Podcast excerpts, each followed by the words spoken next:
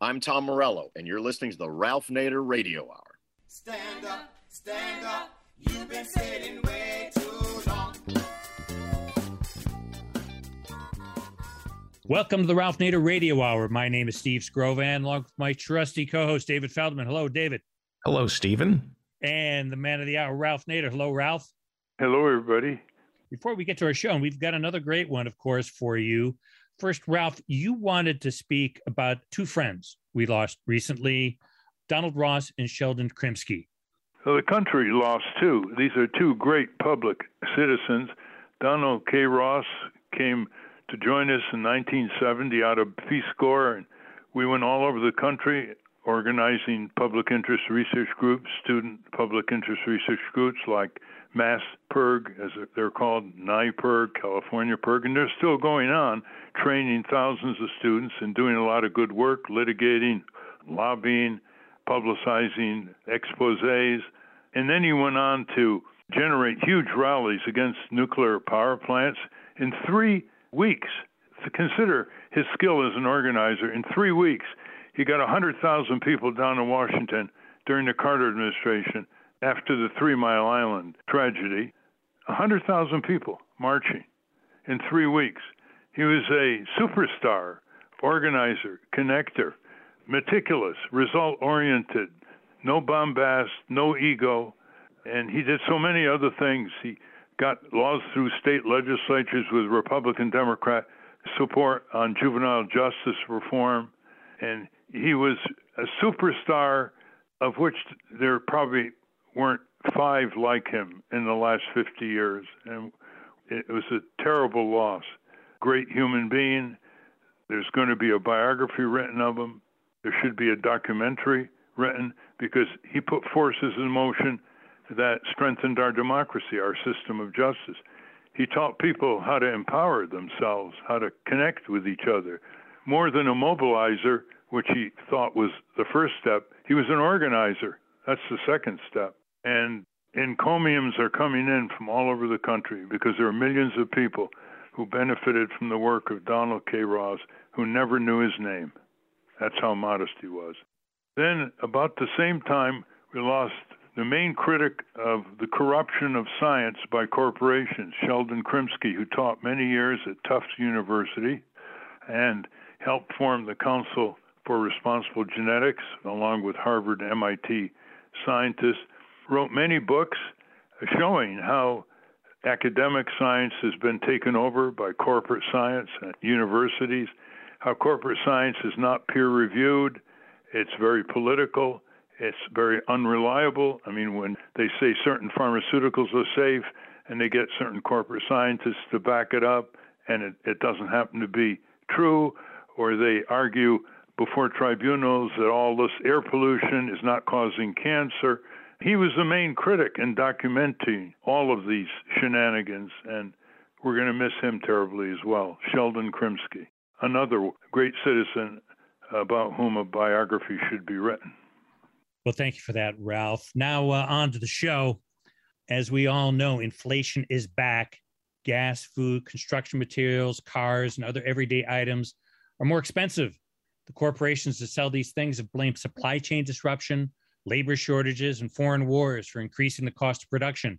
The mainstream narrative around inflation is that consumers are paying more to buy things because companies are paying more to make them. So surprised that corporations will externalize new costs, but are they actually just price gouging? Our first guest today will be Lindsey Owens. Lindsey is a sociologist with deep expertise in economic inequality, poverty, and recessions. And in her recent guest essay in the New York Times, she reports what the companies themselves have been saying in earnings calls. No prizes for guessing what her conclusions were. Corporations have been raking in record profits on the backs of ordinary consumers. We'll ask her about her essay and what Congress and regulators in Washington can do to curb this reckless corporate profiteering. After that, we're going to turn to true masters of profiteering and talk about how America wages war. Anthropologist Roberto Gonzalez will join us to discuss how the latest generation of data-driven technologies like autonomous weapons, robots, and advanced surveillance programs are weaponizing our personal devices and the mountains of data that we give away to big tech. We'll speak with him about his new book, War Virtually, and why we should be skeptical of techno-utopian claims of quote-unquote war without death, and how this video game warfare undermines democratic governance and threatens human survival. If we have time, Ralph will answer some more of your listener questions. As always, somewhere in the middle, we'll check in with our corporate crime reporter, Russell Mokhiber. But first, let's find out what is really driving today's inflation. David? Lindsey Owens is a sociologist and the executive director for the Groundwork Collaborative, a progressive economics think tank. Her work has been published in leading social science journals, including Brookings' paper on economic activity, the Annals of the American Academy of Political and Social Science, and Social Forces. She teaches at Georgetown University and is the co-creator and co-instructor of America's Poverty course, online now at Stanford University. Welcome to the Ralph Nader Radio Hour, Lindsey Owens. Thanks for having me. Yeah, welcome indeed, Lindsey. And David might have added that you have experience on Capitol Hill. You were legislative director to Congressman Keith Ellison and Progressive Caucus Chair Pramila Jayapal, among other roles. So, listeners, we've got a very experienced person here making a point that's long overdue, that corporate pricing strategies, they use that actually on their shareholder calls that they've had. One quote was, "a successful pricing strategy," end quote. And that's about as close to an admission of monopolistic power as they're willing to admit. And until Lindsey had her op-ed in the New York Times, the Republicans were having an opportunity to blame the Democrats for rising prices and inflation. I'm not aware that the Democratic Party is a vendor of food and energy and pharmaceuticals, nor is the White House. So she's setting the record straight. And you started your column, Lindsey, by saying you participated in a lot of shareholder calls by management to see how they talk. Tell us about that. Yeah, so look, Americans are getting squeezed by rising prices at the grocery store, at the gas pump, really across the board. And corporations are bringing in record profit margins, the highest we've seen since nineteen seventy. And we wanted to understand how that's the case. In theory, those profit margins should be eaten into by the rising costs of labor, by the rising costs of materials. But actually, the margins were expanding. And so we went to the horse's mouth. We listened to hundreds of earnings calls, talking to their investors about their quarterly earnings, about sales and revenue and profits. And we heard a lot about the supply chain, a lot about inflation, a lot about profits, as you do on earnings calls. But we also heard a lot of, you know, what I would call sort of plain old profiteering. We heard a lot of crowing and boasting, frankly, about how C E Os could use the cover that this moment provided, the cover of inflation, the cover of foreign war in the Ukraine, the cover of the pandemic, to really gild the lily, to pass along those rising costs, but then to go for more. And the go for more is how they're driving up those profit margins. In this cover of inflation point you make, you quote the head of research for Barclays Bank saying, quote, "the longer inflation lasts and the more widespread it is, the more air cover it gives companies to raise prices," end quote. Air cover? What is all that about? Yeah, I think there are some norms in our society around pricing. Consumers get used to prices for goods that they buy over and over again. And, you know, they get a bit scared off when they see price increases. And typically folks try to keep pricing similar and sort of build profit in other ways. So, you know, before you have supply shortages, you know, you had companies driving profit by trying to pick up more market share, right? And in a world of supply shortages, you can't really do that. And so instead, you drive profit through price. And what this moment has done is sort of unlocked the ability to raise prices because there are consumer expectations that prices are increasing. So, you know, the C E O of, of Hostess Snack Foods, who I, you know, I talk about in the piece, says, look, it's easier for us to raise prices right now because everybody else is doing it.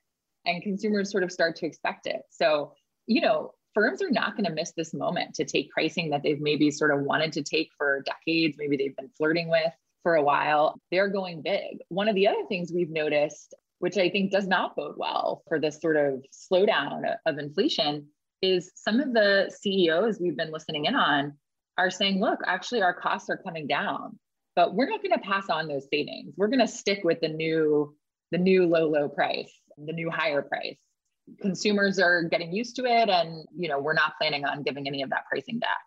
Well, the one thing in your column in the New York Times that really stood out for me was the following. I'm going to quote you. Despite the rising costs of labor, energy, and materials, profit margins reached seventy-year highs in twenty twenty-one. And according to an analysis from the Economic Policy Institute, fatter profit margins, not the rising costs of labor and materials, drove more than half of price increases in the non-financial corporate sector since the start of the COVID pandemic, end quote.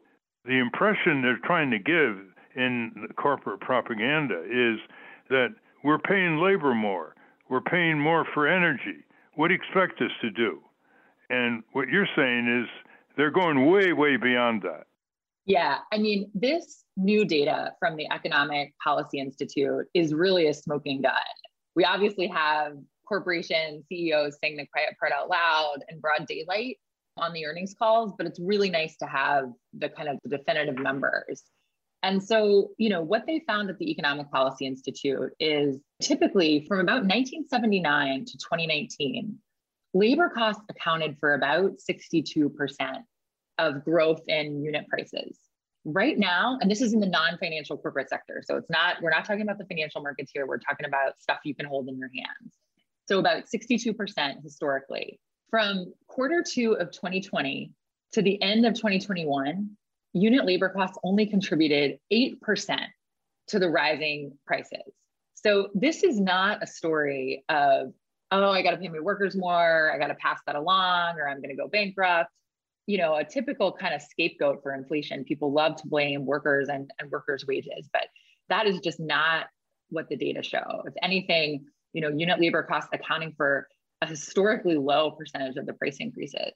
What's accounting for a historically high percentage and, and really what's sort of making up that entire difference is corporate profits used to be about eleven percent of that increase. And now, you know, as you mentioned, fifty-four percent. So more than half of the rise in prices that we're seeing is coming from what firms call the markup, right? That's the portion you, it's the juice on top of passing along your sort of break-even costs. So, I mean, it's just a stunning reversal of sort of the normal status quo standard operating procedure during a moment of national crisis, during a moment of mass death, a moment of foreign war, and a moment in which Americans are looking at prices they haven't seen, you know, in, in forty years. Well, you know, just recently, Jeff Bezos of Amazon took issue with Joe Biden's mild comments on corporate profits. And he sort of indicated that Biden should mind his own business. But it turns out that Amazon pays only six percent income tax. So the reduction in income tax, tax loopholes, tax havens, tax escapes also is leading to higher net profits, isn't it? six percent, imagine, the giant Amazon company on thirty-three billion dollars in profits, six percent. What role are reduced taxes? That's true across the board. I mean, most large corporations, they average about eight percent. Some don't pay any for a year or two. So talk about the role of the tax reduction. Yeah, look, if your profits are not going to get taxed, why not go as hard and fast as you can? Um, and that's what we're seeing, right? You know, drive up the price, bring in the profits, ship it back to your shareholders in buybacks. Then if you're the C E O, wait for the stock price to bump after you announce the buybacks and sell some of your shares, right? I think, you know, a higher corporate tax rate, or we've advocated also for an excess profits tax, which we've had, you know, numerous times throughout modern history, I think makes profiteering a lot less lucrative. It disincentivizes some of that profiteering that we're seeing, some of the price gouging that we're seeing. It's not very fun to price gouge if you got to ship your winnings over to the Treasury Department. So I absolutely think Biden is exactly right. Tax has got to be part of the solution here. And it's not surprising that Bezos isn't interested in that one, right? The system, the status quo is working no. pretty well for him. Well, I'm sure some of our listeners are wondering what can be done about all this. Before we get to what could be done, there's some interesting information from Lindsey about what state laws already are in the books can do about price gouging. I just wanted to have you range beyond mere taking advantage of the situation of these corporations, because there are all kinds of clever ways that corporations managed to gouge consumers long before the pandemic and Ukraine war. And one of them has been documented by this group Consumer Watchdog in California, which is the manipulation by the four refineries in California. Imagine, four refineries have a giant market there, that they shut down for repairs for an inordinate amount of time. And if one of them shuts down for an inordinate amount of time, the price of gasoline goes up in California. When the Exxon Valdez spill in Alaska occurred and there was a temporary shortage, the price of ExxonMobil's gas stations went up in terms of gasoline. They actually made more than what they had to pay out for that spill. Talk about these idiosyncratic ways that drug companies, patent monopolies, all kinds of things that make a mockery of market fundamentalism and the free market discipline. Yeah, that's exactly right. It's a total mockery. You know, folks like to think that C E Os are efficient stewards of scarce resources. You know, you learn in Econ one oh one, they're just raising prices, responding to supply shortages to bring supply back in line with demand. But the truth is that's really a fiction. In sort of sector after sector, we see firms actively throttling supply to bring up price. And it's really typical in oil. Great example from a Texas-based oil company, Pioneer Oil. A couple days after Russia invades the Ukraine, journalists asked the C E O of Pioneer, look, like crude oil price is going up. Like, what price will put you back in the ground? It seems like you can make a lot of money. And he said, there's no price that would have me pull up another barrel of crude. And the journalist said, well, why is that? And he said, the shareholders own this company. That's a quote. And they want a return of cash. That's another quote. We see it in oil where they're throttling supply to keep the prices high and bring in record profits. We've seen it actually in the housing sector, a couple of housing developers that we listened in on, publicly traded developers, saying, yeah, we could have built another thousand units this quarter, another thousand houses, but markup's really good for us right now. So we didn't. And we just brought in the extra profit off the scarcity, right? People were willing to pay. And we've seen it in a variety of other sectors. The scarcity and the fact that these companies have so much control, so much pricing power, in many cases really stems from their relative monopoly positions in the market, right? If you don't have any fear of being undercut by the competition, you know, why not take this as far as you can go in this moment? Well, we've been talking with Lindsey Owens, who's the executive director of the Groundwork Collaborative in Washington, D C There's another quote from your column, I think sets the stage for what you want to tell us about these price gouging statutes that are on the books in the states and what's going on in Congress. Let me quote it. Quote, on the other side of the debate are a majority of Americans, including me, who look at the economy and see businesses exploiting supply chain bottlenecks, foreign war, and a pandemic to bring in record profits on the backs of consumers. We don't dispute that the system is working well for Fortune five hundred companies and Wall Street investors, but we want lawmakers to stop the profiteering that has gone too far, end quote. The factor of limitless greed is obviously operating throughout history in terms of the merchant class, and now we call it the large corporations. They deliberately take advantage of powerless people. That's why they rip off blacks, Hispanics, when they're poor, minorities. They take advantage of people with disabilities by jacking up prices on prosthetic devices. I mean, the cruelty is beyond belief here. And now they're taking advantage of everybody because they can get away with it. There's an alleged infant formula shortage now. There are only four companies in the U S producing it. Abbott produces forty percent or more out of their factories in Michigan. Well, there was a contamination problem last fall.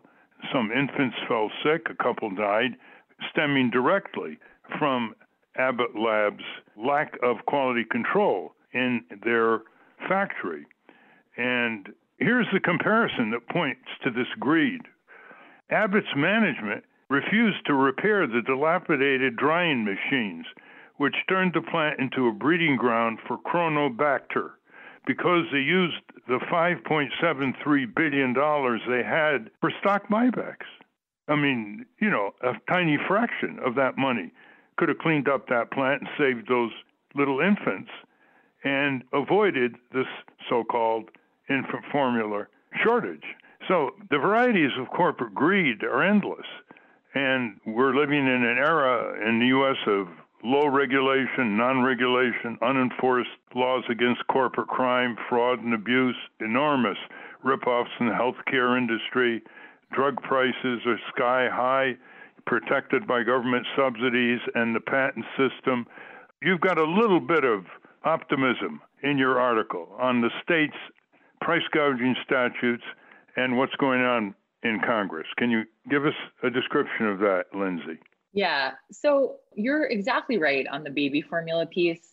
It's really tempting, I think, to blame this moment on the pandemic or to think of it as a sort of aberration, a pandemic-induced aberration. But the truth is this sort of knife-edge supply chain that we're all living in is really decades in the making, you know, decades of offshoring, of mergers and acquisitions, building an economy that has very little redundancy, very little duplication, where we're quite vulnerable to one firm being knocked out, you know, in this case, because of their own sort of malpractice and negligence. But it was true when we got to the eve of the pandemic without a semiconductor to spare. We just don't make them in the United States anymore. And that's a real issue if you need to produce more cars. So the system that we're living in, I mean, and the short-termism you point out with the buybacks, you know, we didn't always have buybacks. Reagan undid Great Depression era laws around barring the manipulation of stock prices. And when he undoes that, it unleashes the buyback era that we're living in and the focus on short-term profits over capital investments like those Abbott needed to desperately make in their assembly line to keep baby formula moving. So I think it's just important to note that this is, you know, really decades in the making. The question of what we can do about it, I think there are a few things.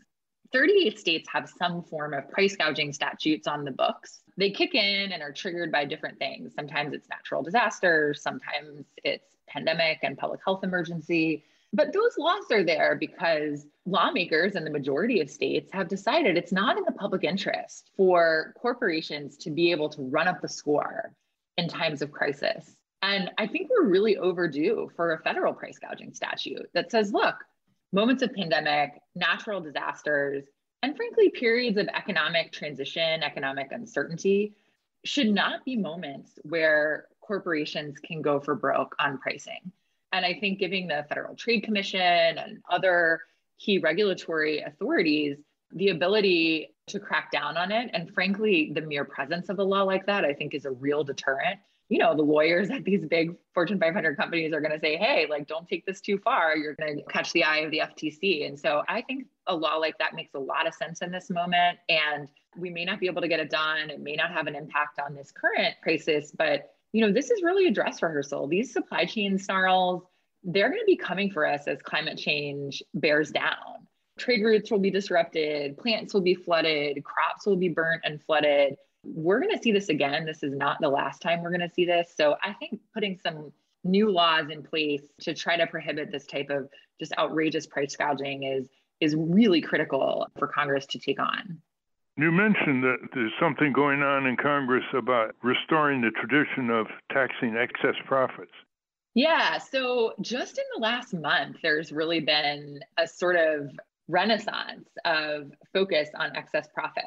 I think there are now maybe four proposals in the House and Senate to tax excess profits. So the idea here is, look, you pay the regular tax rate, which is already quite low, on your sort of everyday profits based on the sort of historical average that you might have, whether that's ten percent or thirteen percent. And then you're going to pay more. You're going to pay a higher rate on your excess profits, on the profits that you're generating because of your market position in this moment, your monopoly position, because of your ability to exploit a crisis that's not of your making, like a war abroad. So, you know, we used them in World War One, World War Two, the Korean War. We had an excess profits tax in, you know, as recently as nineteen eighty-one for oil and gas. And a lot less lucrative to price gouge if to keep all of the profits. So I think it's a really smart approach. And, you know, a number of folks are, are considering proposals right now. And even the White House Council of Economic Advisors foresaw more of this. Whenever there's floods or disruptive trade routes, they take advantage of it and jack up the price. Absolutely. Yeah. I mean, they put out their sort of annual report to the president and warned about the supply chain disruptions that we're likely to face in the future. You know, this is not a, a pandemic aberration. I think it's a harbinger of what's to come. One thing we didn't talk about is the, the shipping cartel. I mean, you know, the shipping cartel is a real impediment to bringing prices down. There are three major shipping alliances that control between eighty and ninety-five percent of the trade routes. And they're looking at, you know, there was one quarter where their profits increased over a thousand percent, and they're seeing the highest profits in, you know, over one hundred ten years. So a lot of the goods that are, are are coming in, there's just this huge tax being imposed by the shipping companies who know they have really everyone over a barrel right now. Can you tell our listeners how they can reach you, Lindsey? We've been talking with Lindsey Owens, the executive director of the Groundwork Collaborative, and how they can get in touch with you. Yeah, you can find me on Twitter at Owens, O W E N S, Lindsey, L I N D S A Y. One, and through our website, w w w dot groundwork collaborative dot org. Well, our time is up, unfortunately. We've been talking with Lindsey Owens, executive director of the Groundwork Collaborative. She's a burst of new energy in the civic community in Washington, D C. And does the civic community ever need a burst of energy? So keep at it, Lindsey. Swarm yourself over Capitol Hill, shake those people up, and remind them where they're coming from. Back home, where the people have to pay all the bills, and they have given the Congress such enormous amounts of their sovereign power under the Constitution. Thank you and good luck. Thanks so much for having me. It was a real honor to get a chance to talk with you today. We've been speaking with Lindsey Owens. We have a link to her work at ralph nader radio hour dot com. Up next, is it possible to wage war without death? We'll discuss that with anthropologist Roberto Gonzalez. But first, let's check in with our corporate crime reporter, Russell Mokhiber. From the National Press Building in Washington, D C, this is your Corporate Crime Reporter Morning Minute for Friday, May twentieth, twenty twenty-two. I'm Russell Mokhiber. Wall Street's biggest banks have accumulated another one billion dollars in fines in thirty-five cases in just the last fifteen months. That's according to a report released last week by Better Markets. This law-breaking comes on top of a decades-long ongoing crime spree by the six largest U S banks, Bank of America, Citigroup, Goldman Sachs, J P Morgan Chase, Morgan Stanley, and Wells Fargo, said Dennis Kelleher of Better Markets. These six banks are unrepentant recidivists, which have now been involved in more than four hundred thirty legal actions and paid nearly two hundred billion dollars in fines and other monetary sanctions over the last two decades, Kelleher said. For the Corporate Crime Reporter, I'm Russell Mokhiber.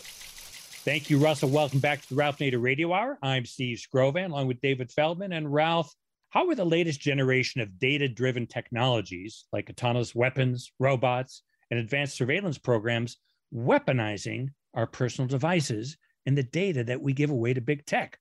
Let's find out. David? Roberto J. Gonzalez is professor and chair of the anthropology department at San Jose State University, where his research focuses on militarization and culture, processes of social and cultural control, and ethics in social science. He is the author of several books, including Anthropologists in the Public Sphere, Speaking Out on War, Peace, and American Power, American Counterinsurgency, Human Science, and the Human Terrain, and War Virtually, the Quest to Automate Conflict, Militarize Data, and Predict the Future. Welcome to the Ralph Nader Radio Hour, Roberto J. Gonzalez. Thank you very much. It's a pleasure to be here. Welcome indeed, Roberto. This book, War Virtually, is not designed to discourage you. It's designed to alert you to something that has to be confronted. And for those in the listening audience, and it's not going to be many, who are okay with the Pentagon war machine and our empire, consider this. Even if you trust the military, do you trust autonomous weapons starting wars on their own, driven by algorithms. In other words, no human being decides this war. An autonomous weapons system does, or a provocation overseas. I think the summary of the book is very well done right at the beginning, Roberto, and I'm going to quote. This book is about the pursuit of a dream, a dream that over time may turn out to be a nightmare.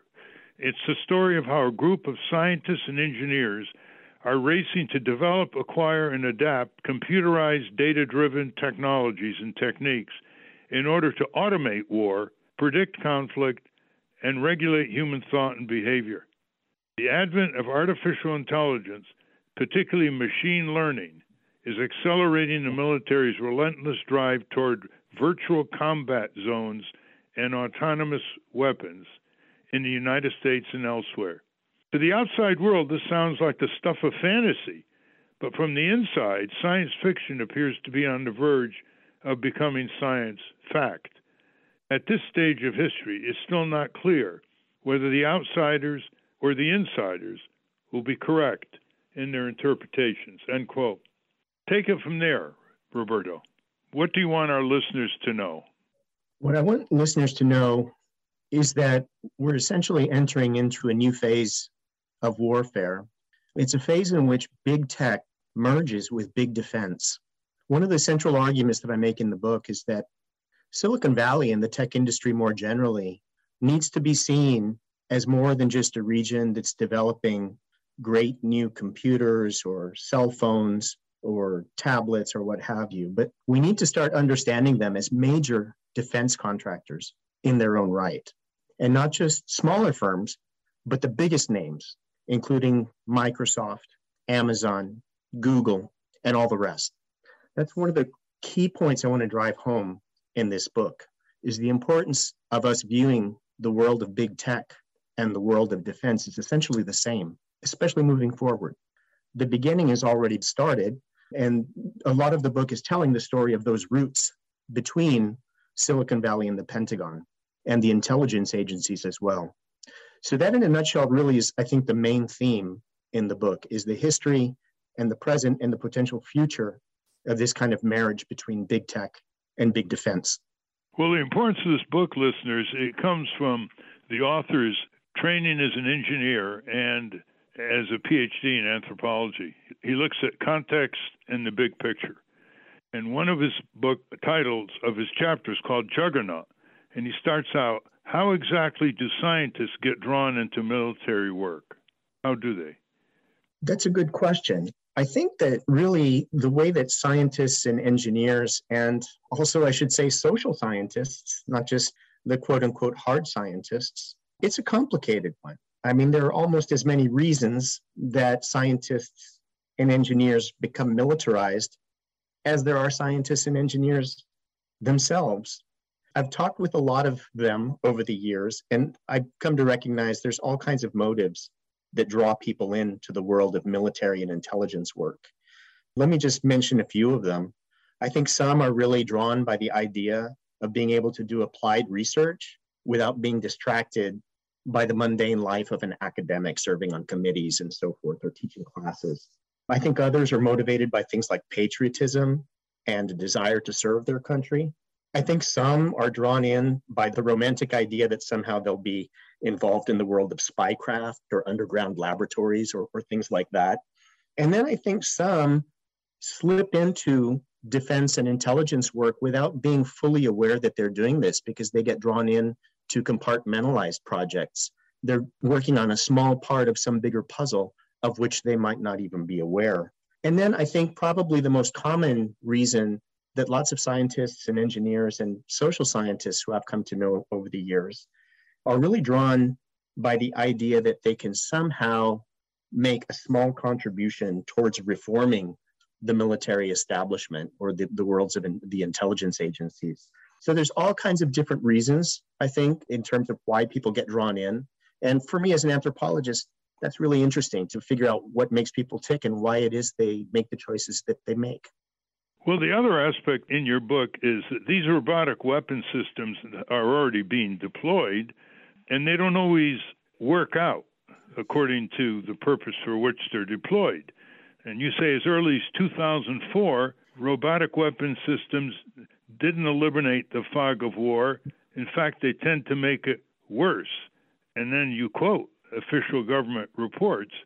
This is on page thirty-nine, which I think is a very telling segment, where you illustrate the findings of the Bureau of Investigative Journalism on what kind of civilian casualties occurred in Afghanistan, Pakistan, Somalia, and Yemen as a result of these robotic weapons. Could you elaborate that a bit and give some numbers? Sure. Yeah, I can talk about that. Well, first of all, absolutely right. And I think the most dramatic cases of this would be the drone wars that have been prosecuted in places like Afghanistan, Pakistan, Somalia, Yemen, and others. You know, according to the Bureau of Investigative Journalism, as many as seventeen hundred civilians have been killed, including some four hundred children, which is really a conservative estimate because there's still not a consensus about who counts as a combatant in these situations. The overall death toll is probably more like nine thousand to twelve thousand people during that period. Then there's also been very seldom publicized cases of drones firing on U S military personnel as well, which tend to not get a lot of coverage. But it's a, it's a big issue, I think, within the military that often doesn't get a lot of attention. And I think this is one of the reasons. This was very interesting to me to find that there's a lot of distrust within the military itself from rank and file pilots and soldiers and, and Marines about the dangers inherent in these weapons. And part of it is that that they're so unpredictable and they, they are so inaccurate so much of the time. And how about the moral trauma on the people who push the buttons from an Air Force base in Nevada or a location in Virginia and kill innocent civilians and families thousands of miles away? Yeah, you know, that's a great point. I think a lot of people who think about drone warfare assume that it's kind of like playing a video game, that the people actually pulling the trigger from an Air Force base in Nevada, for example, somehow are able to kill with a clear conscience because it's remote warfare. They're able to do the killing and then just kind of get over it and, and go home as if it were a video game without consequences. The fact of the matter is there's been enough anthropological research actually interviewing the drone pilots themselves to indicate that they are undergoing serious trauma, they being the drone pilots and, and those who are actually doing the killing remotely, to the point that some are suffering from post-traumatic stress disorder and are having really serious psychological problems as the result. And the reasons for this are interesting. In the process of drone warfare, oftentimes the pilots will be following the same individuals for days at a time and learning a lot about the intimate details of their daily lives, following them home, following them to market, following them to the mosque, wherever, and coming to associate themselves or, or create a sort of virtual relationship with the person, although the person at the receiving end will never get to see the drone pilot, only the drone. So in that process, there's a kind of psychological attachment that can develop between a drone pilot and his or her eventual victim. And again, this is really fascinating anthropology work that I uncovered in the course of doing this research. Explain what you mean when you say the divide between the Pentagon and Silicon Valley is mostly a myth. It never really existed, at least not in any significant way. So we're talking about companies like Microsoft, Apple, Google, Facebook. They're all getting into this, huh? Yes, they are. Before we get into, you know, the big twenty-first century tech firms and social media companies, let's talk a little bit about those historical roots. I mean, Silicon Valley, which is, I'm in the heart of this area. San Jose State is located in downtown San Jose. You know, we're a short drive away from the headquarters of Google and a little bit further away is Apple and so on. Before the tech industry arrived in the nineteen fifties and sixties, San Jose was basically an agricultural town. They called it the Valley of Delights because it was full of fruit orchards, basically. And then the basically the industry arrived first in Mountain View with the development of high-tech circuitry. And then military contracts quickly followed and built up the area so that Lockheed Martin was among the largest employers by the end of the nineteen sixties, producing all kinds of components that would be used in weapon systems and missiles and so forth. Now, the mythology of Silicon Valley is that it was basically a bunch of brilliant college dropouts who basically tinkered in their garages and developed these very powerful computers over time, as if the industry wasn't there before them in the nineteen seventies and eighties, and is as if they did it single-handedly without lots of taxpayer dollars paying for the military contracts that would eventually saturate the region. So I refer to this as the myth of Silicon Valley in the book. It's been well documented by others. I'm hardly the first to bring this up. It's been mainly historians that have sketched out this history.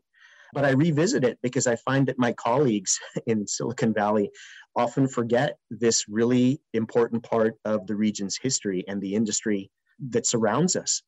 And it also, I'm sorry to say, it's ingrained in my university's culture, where the slogan of my own university is powering Silicon Valley. I mean, everyone wants to flock to the industry to somehow look for support for the university or for students or what have you. So I've always had a critical and kind of contradictory feelings, I guess you would say, about working in the heart of this. But uh, the history's there, and fast forward to the twenty-first century, and what we see is that now within the industry over the past five years, there's revelations that the Pentagon and the intelligence community are really hell-bent on reestablishing closer connections to Silicon Valley.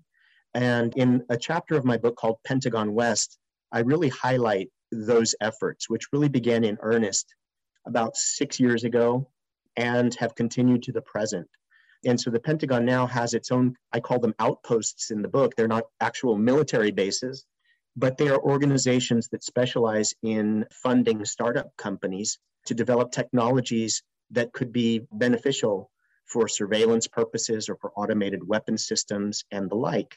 And that really is an important development. Again, it's not one that's entirely new because Silicon Valley's roots are very much in line with Pentagon funding, but it's undergoing a new era now with the development of artificial intelligence, or I should say, you know, machine learning and algorithmic modes of, of analysis and so on. So that's where we are right now. Well, the point in your book about how it's boomeranging against us, it's creating more conflict, more hatred around countries that we have bombed and invaded, terrorized civilians. And that's why I thought the part of your book that talked about Akbar Ahmed's findings. He is a anthropologist. He wrote the book, The Thistle and the Drone. Explain his findings in terms of how all this machinery is boomeranging against our own national interests, quite apart from the devastation on innocent civilians abroad. That's right. Yeah. I mean, basically his argument is, and it's a really thoroughly researched book that is, is not just focused on on Afghanistan and Central Asia, but more generally, it's looking at what he calls the, the tribal zone. And his argument is basically that the war on terror, so-called war on terror, is actually a war by corrupt states against its tribal peoples. And that's a really intriguing argument, and it's fascinating, but it's also deeply disturbing because the end result is that drone warfare is creating more enemies for the United States government and, and those that are launching drone strikes. So, and you know, it's become, I think, a pretty wide critique at this point, including from people like David Kilcullen, who was, he's also trained in anthropology, but he has been doing a lot of military work. He's definitely what I would call a militarized social scientist, but he had a, a very prominent critique of drone warfare about ten years ago that appeared as, a, as an opinion piece in the New York Times. And I would encourage everyone to read it because he, I think, understands very clearly how drone warfare, far from countering terrorism, is actually creating it by creating enemies from the victims, from the innocent victims, the families of in, innocent victims, I should say. Well, you know, we're not the only country now that produces sophisticated armed drones. Turkey produces them. China produces them. We tend to think of autonomous weapons as a one-way street, like we're the leaders, we're the ones who can project them overseas.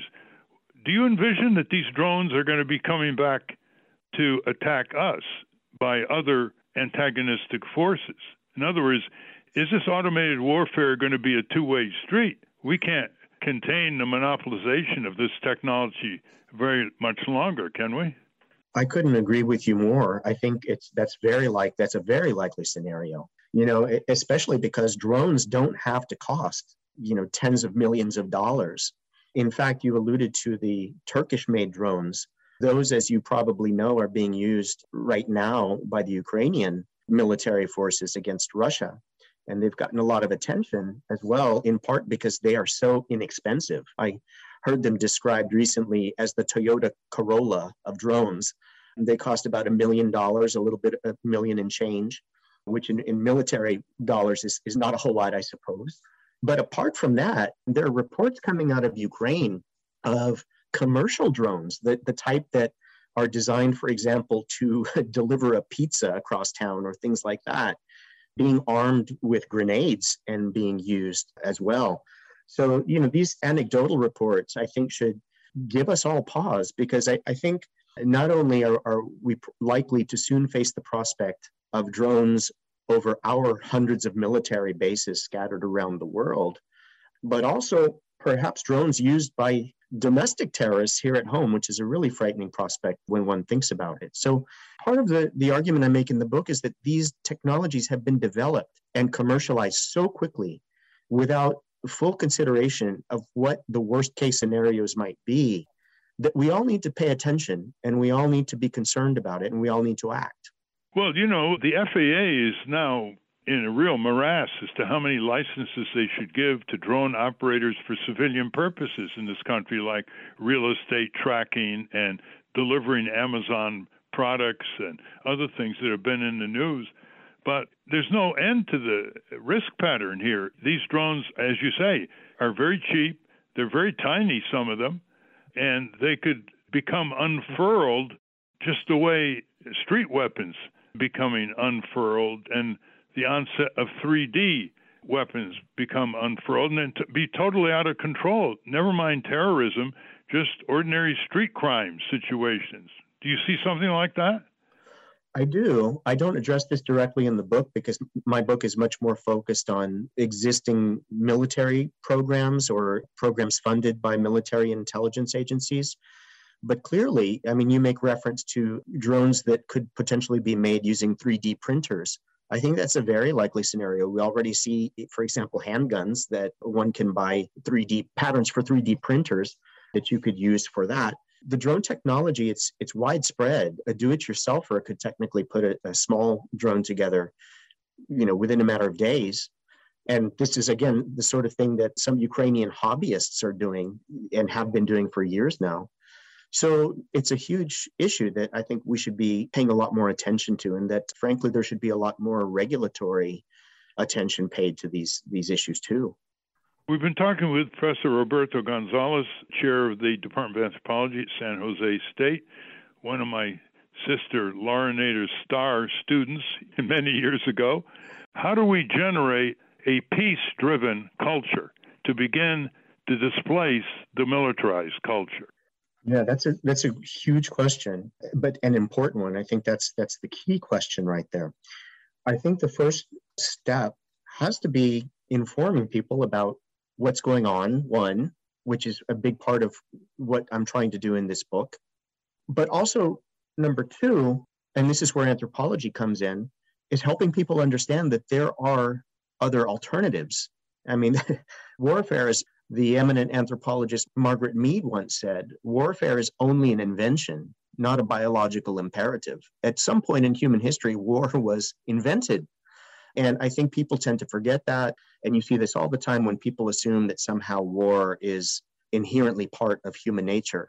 That's simply incorrect. And there's lots of evidence that proves that to be a false statement. In my book, one of the bright spots that I see in this very dark picture that I paint is that there is resistance despite these cataclysmic forces and these cataclysmic in, or these massive industries. When we talk about big tech and, and big defense, we're talking about two extremely powerful social and economic industries. And yet you find resistance happening. And I just want to point to a couple of examples. Within the heart of the tech industry, you have had blossoming now over the past five years or so, what I call a kind of internal resistance movement to Pentagon contracts. And my favorite example is what happened at Google following the so-called Project Maven fiasco. And some of your listeners may remember this. This was a situation that unfolded about five years ago when Google, which prides itself as being an employee-focused company that is responsive to the values and morals and, and ethics of its employees as well as its users, it was discovered that they had signed a contract with the Pentagon to provide artificial intelligence analysis on drone footage that was being beamed in from drone surveillance drones in Afghanistan. And because these drones are operating nonstop, the quantity of data, visual data that's pouring in to the Pentagon is way too much for the defense agencies to handle. And so they decided to subcontract this out. And they, at least the reports are that Google got the lion's share of the contract. Google in turn subcontracted some of the work to other firms. But all this was completely secret. Only the executives at Google knew what was going on until some emails began leaking within the company. And then you had a group of dozens and then hundreds of computer scientists and engineers basically protesting from within and then publicizing what had happened by leaking the internal emails out to the media. And then I should say a number of Google employees outright quit on principle. And one of them, Jack Polson, not only quit, but he went out and formed his own nonprofit research organization called Tech Inquiry, whose sole work is basically to uncover and expose the links between big tech and big defense by combing through publicly accessible contracts, information about contracts that one can find on the internet. So that's one example, I think, of how there is resistance even within the tech industry by employees that have taken it upon themselves to really blow the whistle on what's going on. And I think many of them have received tremendous kind of political education in the process too. I think many of them were apolitical before this event, and it's the whole way in which it happened is it's happened very quickly. But now I would say there is a really kind of politically sensitized group, albeit a small one, within the tech industry itself. That story in your book is a ray of hope to move from hope to replacement. The peaceful state has got to rise to replace the warfare state. I mean, human nature likes peace, contrary to the myths. They don't like to engage in war, killing each other. But warfare is profitable. Peace is not seen as a profit mechanism. I always look at the end of a book that exposes a terrible situation. And here's the way he ended his book, quote, "Those of us who care must continue laboring patiently and cultivating awareness. Small efforts can have disproportionately large effects over time. A campus teach-in, an op-ed piece in a local newspaper, a classroom lecture, a simple conversation with a neighbor, or even a stranger. More often than not, change happens as the end result of simple day-to-day actions such as these, which over time have a transformative impact. Now's the time to practice the patience of activism," end quote. And so I hope that you will try to get congressional hearings on this, Roberto. I'm not aware that Congress has had full-fledged hearings on autonomous weapons. Is that correct? To my knowledge, they have not, and I think they're urgently needed. And I'm working right now with the Costs of War project. This is a, a project that's part of the of Brown University's Watson Institute. And they do have the ear of, of a number of sympathetic congresspeople. So that's very much the next stage for me, is to try to get those hearings and to try to raise some of these issues, because I do see a lot of parallels with the nuclear situation from twenty or thirty years ago. And I think that, that there is global concern about this, but there's also lots of ignorance about how rapidly these technologies are, are being developed. We have to conclude. We're out of time. We've been talking with Professor Roberto Gonzalez, who is the author of War Virtually, The Quest to Automate Conflict, Militarize Data, and Predict the Future. He teaches anthropology at San Jose State and is the chair of the Department of Anthropology there. Thank you again, and we look forward to a further elaboration of your initiative on this very important subject. Thank you very much once again for inviting me. We've been speaking with Roberto J. Gonzalez. We've linked his work, War Virtually, at ralph nader radio hour dot com. I want to thank our guests again, Lindsey Owens and Roberto J. Gonzalez. For those of you listening on the radio, that's our show. For you podcast listeners, stay tuned for some bonus material we call The Wrap-Up. Also, a transcript of the show will appear on the Ralph Nader Radio Hour website soon after the episode is posted. Subscribe to us on our Ralph Nader Radio Hour YouTube channel. And for Ralph's weekly column, you can get it for free by going to nader dot org. For more from Russell Mokhiber, go to corporate crime reporter dot com. And the American Museum of Tort Law has gone virtual. Go to tort museum dot org to explore the exhibits, take a virtual tour, and learn about iconic tort cases from history. And be sure to check out their online gift shop. You'll find books, posters, and flaming Pinto magnets and mugs for all the tort fans in your life. That's at store dot tort museum dot org. To order your copy of The Capitol Hill Citizen, the pilot issue is only five dollars to cover shipping. Go to capitol hill citizen dot com. The producers of the Ralph Nader Radio Hour are Jimmy Lee Wirt and Matthew Marin. Our executive producer is Alan Minsky.